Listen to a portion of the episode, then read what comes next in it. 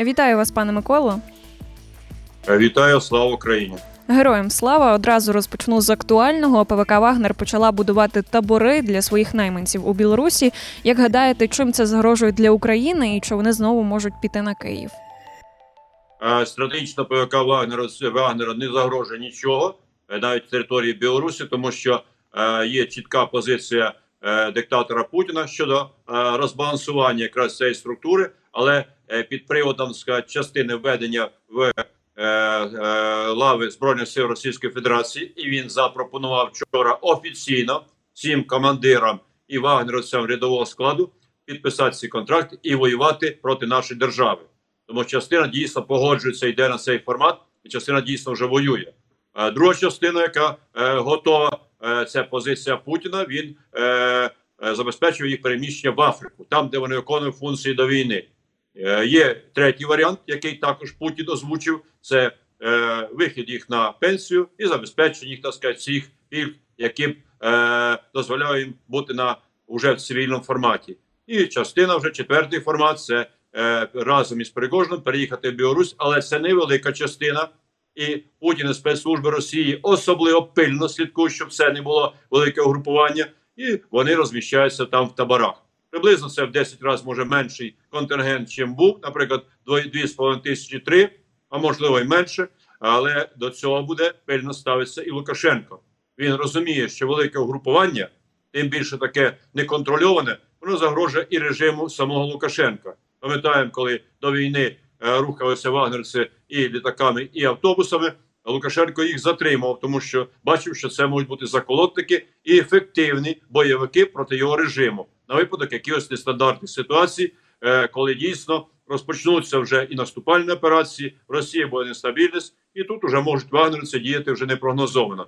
Тому я не передбачаю, що вони будуть е, мати потужну силу, що будуть загрожувати реально Україні але підкреслюю особливо, що командуючи якраз північного напрямку НАЙВ неодноразово демонстрував в режимі онлайн, які сили засоби задіяні проти любих сил росіян з позиції Білорусі, Білорусі у випадку, якщо вони приєднаються, ну тим більше вагнерівців.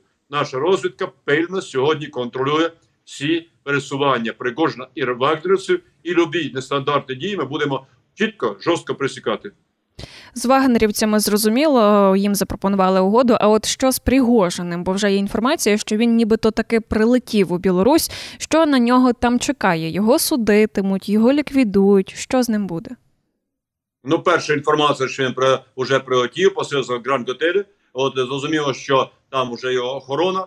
От на цьому е, етапі е, його торкати поки ніхто не буде, тому що ще не вирішено питання з вагнерцем, що взяття їх під контроль коли будуть завершені всі операції по самим вагнерівцям е, і визначений їх статус, коли не буде є об'єднаної сили і не буде впливу самого Пригожина, а його поступово не буде і організаційно, а особливо фінансово, на чому мається вся е, структура вагнерівців, це великі великі прибутки по 5 тисяч доларів в місяць. А цього вже нема, тому що Пригожина забрали їх прямо на квартирі в інших схованках. Це е, мільярди і е, навіть е, трильйони е, рублів, це е, сотні мільйонів доларів. Розуміло, поступово цей вплив буде спадати.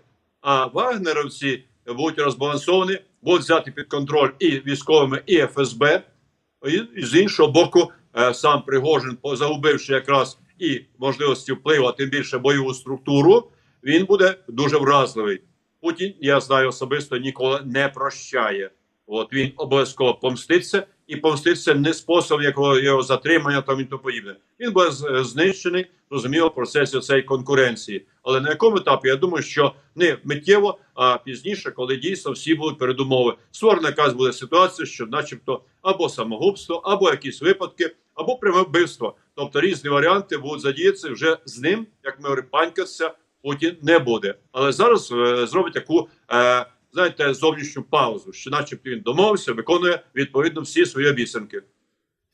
Вчора ми говорили з військовим експертом, і він зазначив, що у Пригожина таки були сили і засоби, щоб зайти у Москву, та не тільки зайти, а щоб таки вести вуличні бої і, можливо, навіть захопити Москву. Але він відвів своїх вагнерівців і пішов на угоду. Чому він так зробив? Як гадаєте? першу чергу я прямо сказати, знаючи Москву добре, знаючи всі можливості укріплення і військових і спецслужб, от що в- е, вагнерівців е, захопити Москву шансів не було. Він міг пройти всі області до Москви. Навіть е, така, знаєте, мовчазна підтримка була серед населення. Військові зайняли і е, ФСБшники нейтральну позицію, але е, Путін оговтався від переляку ден, денного, де він е, е, кидався на всі сторони, дзвонив всім лідерам країн, яким тільки можна, навіть з американцями вже підтримує контакт щодо того, що вагнерівці прийдуть і е, буде неконтрольована ситуація, захоплять ядерний арсенал, тобто лякав, домовлявся. Тобто, бачу, це був хаос, це слабкість Путіна. Але те, що сам е, Пригожин міг 25 тисяч привезти захопити Москву, просто е, я прямо скажу технічно нереально. Москва це е, навіть не Київ, це 5 разів більше місто.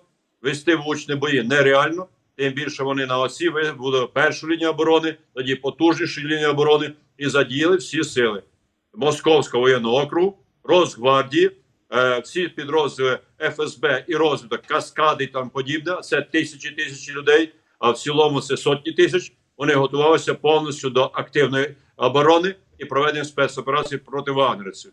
Тому і Пригожин першу чергу зрозумів, що, що шансів немає.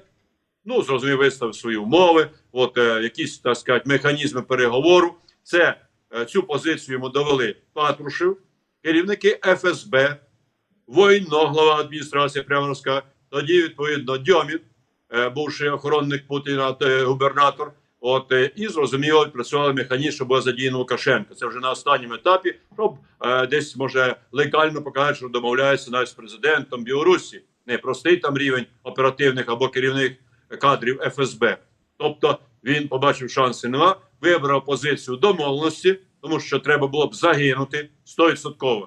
І з іншого боку, начебто, вже задоволений тим, що зберігає статус, зберігає життя, е, зберігають відповідно е, якісь е, умови його перебування в Білорусі. Ну тимчасово ми, говоримо з вами, але це для нього було влаштовано. І він заявляє, що це був не путч, а це був протест просто проти бюрократії, корупції Міноборони в лапках я беру. Тобто знайшов вихід, що е, нічого не було стратегічно і політично плані замаху на центральну владу, на самого Путіна, тобто зробив потужний відкат. Але основна причина те, що він не побачив шансів, і його куратори, вже ми прямо говоримо, спецслужб і тому подібне, які з ним постійно роботу, і оперативно він агент спецслужб Росії, і давали гроші. Сказали, ні, цього тобі не буде. Тебе закат, а тим більше ти будеш знищений. Тому він пішов на цю угоду. А чи дав щось цей хаос у Росії для України? Я думаю, що цей хаос особливо важливо, але як я це моя особиста позиція, знаючи, е, що він готується, і якраз цей е, період він рідко буває, знаю, в бойовій оперативній роботі, які сам вів, коли співпадають позиції, коли ворог ослаблений, розгублений особливо зранку. А ми готові, тим більше наші команди ще не раз говорили, що в нас ще не задіяні резерви сильні, потужні. Ми прощупували слабкі місця. Оце день був, коли ударити треба. Коли ж він ще не відійшов, коли Путін не знав, що робити, сідав в літак. От е, на фронті ці різні командуючі офіцери думали, чи їхати в Москву, що, що їм робити. В даний момент якраз треба його ловити. Ну, в даній ситуації, я думаю, е, ми в деякій мірі проявили стриманість. Е, з моєї точки зору, треба було активність проявити, не стриманість. Тому що американці, британці, наче говорять, та ні, давайте не буду ініціювати, підтримувати Пригожина. Не підтримав Пригожина. Пригожина все одно шансу не було. Але в нас шанс був потужно звільняти території.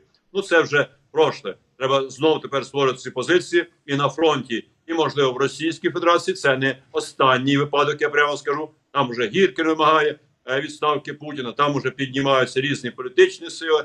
Е, Зрозуміло, з нашого боку заходять російські громадяни ну, в складі е, патріотичних рухів і корпусів. Це ще одна потужна е, проблема Путіну, і треба нам тоді на це реагувати, тому що потрібно, щоб було два фактори: з одного боку, наші потужні наступальні операції, але з другого боку, удар Путіну в спину це дестабілізація в Росії і відповідно дії російських е, всіх представників конкуруючих башен Кремля, військових структур, політичних структур, громадських структур, ну і ті, які працюють сьогодні вже з позиції опозиції, яка буде прямо воювати з режимом, Оці всі моменти ініціювати обов'язково треба. І це буде розбалансовувати режим і створити передумови тотального провалу і поразки Російської Федерації на фронті. Це для нас важлива складова, тому що просто тільки вести військові операції це важливо, мати перспективу да, але це тяжкий, тяжка праця із великими також жертвами, не тільки з боку росіян, але з нашого боку також. Сьогодні з'явилася інформація від CNN, що західні партнери просили Україну не бити по Росії під час цих всіх їхніх протестів. Як гадаєте, чому? Я рахую, це неправильна позиція. Це наша справа на території нашої держави. Ми повинні якраз бити, тому що ворог слабкий. Я проводжуючи різні операції по 300, по іншим, як він розгублений або десь сніг провали і тоді удариш все. Це наголо їх розбиваєш. І це важлива ситуація. Зрозуміло, що іноземці перелякалися того, що, начебто, прийдуть якісь неконтрольовані структури, захоплять ядерну зброю. Ще раз підкреслю, не було цього шансу ніякого Пригожина. Да, він підняв бунт, він ослабив режим, він відтягував сили із фронту в перспективі дійсно і е, послаблював позиції щодо наступу на нашу державу, а тим більше уже недопущення якихось наступальних операцій. Отут треба проявити було твердість з нашого боку. А іноземці мають свій інтерес. Ну, щоб там нехай вони заявляють, це їх право, і вони повинні так було діяти. Що вони не втручаються, що вони не підтримують вагнерівців, це все правильно. Ми відстоїмо свої інтереси на свого, на своїй території і на полі бою. Оце якраз коли тоді говорити, коли знов оговтався, коли він укріпився, коли е, Шойгу заявив про те, що він сформує до кінця Е, липня ще одну армію і ще корпус, і ще додаткові 2700 танків на базі ВПК. Нам чекати це. Я рахую, цього чекати не потрібно, а діяти тоді, коли дійсно це доцільно і є перспектива. Пане Миколо, як ви думаєте, чому Іран, Казахстан і Китай, начебто такі дружні до Росії держави, відвернулися і сказали ні, ні, це ваші справи, самі розбирайтесь? Е, в даний момент всі прихильники Путіна, партнери вони відслідковують свої корисні інтереси. Тому ніхто не є палким е, прихильником Путіна в плані підтримки його режиму і в плані підтримки навіть війни в Україні. Да, вони свій мають зиск, от політичний, економічний, енергетичний, технологічний, як ми говоримо про Китай, це вже більше говорю. От військовий частково, частково, як ми говоримо про Іран, тому що туди передаються е, літаки, наприклад, технології, а сюди шакеди, ракети і тому подібне. Кожен мав свій зиск. Загроза режиму, вони відморозуються, це не їх справа. А може зміниться режим, а може була інша ситуація, тому саме вигідна і з їх точки зору правильна позиція, навіть е, з позиції міжнародного права, не втручання. От зрозуміло, що вони показали Путіну, що не буде таких активних дій, е, які б спонукали їх до безпосередньо військової підтримки і втручання в російські справи. Саме краще в цей період вичекати, що далі буде. І особливо Китай це прийняв тільки після уже путчу. Він заявив про те, що да, вони підтримують стабільність Росії, підтримують дружбу, співробітництво і тому подібне. Але це постфактум. А Токаєв зразу сказав, ніяких підтримок не буде. Навіть на після натяку Путіна, що йому ж допомогли Токаєв свій час військами е, так сказати, ОДКБ. А той сказав, це ваша внутрішня справа, це інша ситуація. Це не виступи, наприклад, якоїсь ну умовна опозиція, а це розборки військового характеру між вами. Розберіться так, е, зайняли позицію практично всі. І Путін зрозумів, що в нього міжнародної підтримки навіть серед партнерів не буде. І це був ще більший потужний удар. На першому етапі, за нашими оперативними даними, в нього був шок. І не єдине тоді оговтався, коли дійсно тут спрацювали, прямо скажу, спецслужби Росії і ФСБшники, відповідно, і ті, які мали контакт Е, з Пригожиним, а це теж бувши ФСБшники, розвідники і спонсори його. Оце якраз той блок, який ефективно був задіяний, і на протязі практично дня нейтралізована вся оця операція Пригожина. От якби це не було, він дійсно рухався. Це була бойня. Я скажу, Пригожина теж великих варіантів не було, тому що величезні сили задіяні, і вже там вже не просто війська, а спецнази, які вміють працювати. І зрозуміло, вони знаходяться в Москві, а не на полі бою в нас. Але це уже ті, які нищили вагнерівця, вагнерівці їх. Це була величезна кровава бойня, розуміло, з різними наслідками. Там могли піднятися інші угрупування, інші сили. Це велика можлива дестабілізація. Оце реальний сценарій. Але присікли так сказати, корні. Чому? тому що по правилам спецслужби, особливо Росії, треба діяти перший день, максимум до двох днів. Тоді можна ще щось е, не допустити. І вони це зробили. Вони виграли. Пане Миколо, вчора була інформація про таємну мирну конференцію у Данії. У засіданні брали участь Китай, Індія, Бразилія, Південна Африка, тобто країни, які ще не зовсім висловилися, кого вони підтримують у цьому повномасштабному вторгненні Росії. Що може дати така конференція для нас? Адже це ж була інформація, що саме Україна є ініціатором. Ну, ми сьогодні, згідно нашої стратегії, ми вибрали так, щоб іменно не тільки на політичному дипломатичному рівні. Е, була підтримка Україні, а щоб е, дійсно е, ми формували потужні блоки підтримки не тільки партнерів, а і третіх країн, які мають стратегічний вплив на ситуацію у світі, і, зокрема, на Російську Федерацію.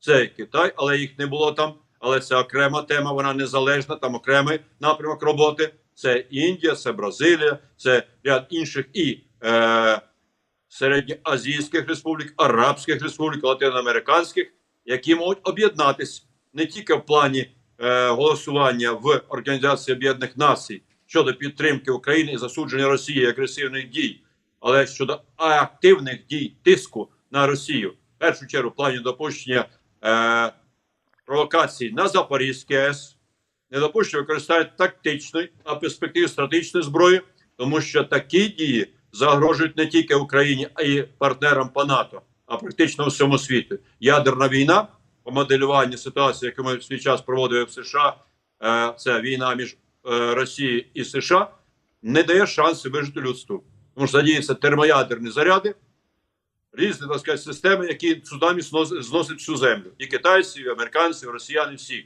Тому якраз цей формат об'єднує. Отакі загрози об'єднують ті треті країни.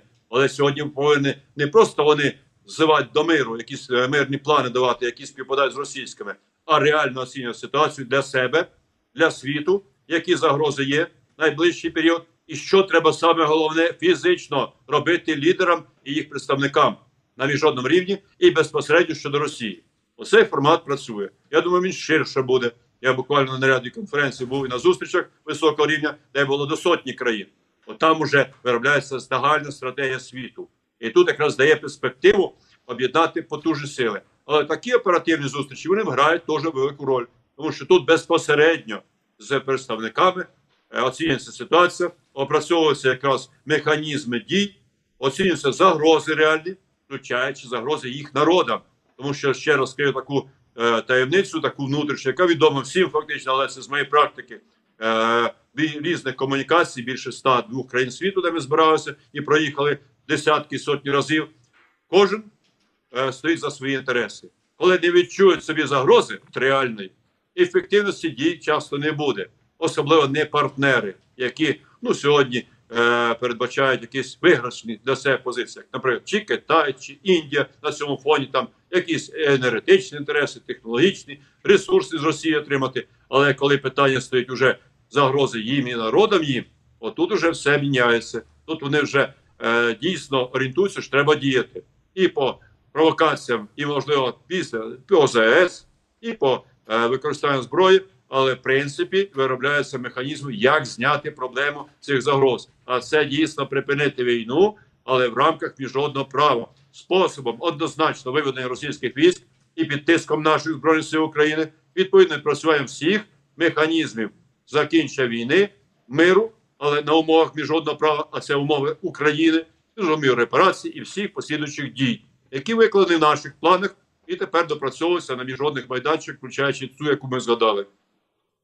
Дякую вам, пане Миколо. А я нагадаю, сьогодні ми розмовляли з Миколою Маломужем. Це генерал армії України, голова служби зовнішньої розвідки України 2005-2010 років. Дякую вам. Мене звати Ольга Салабай. Почуємось.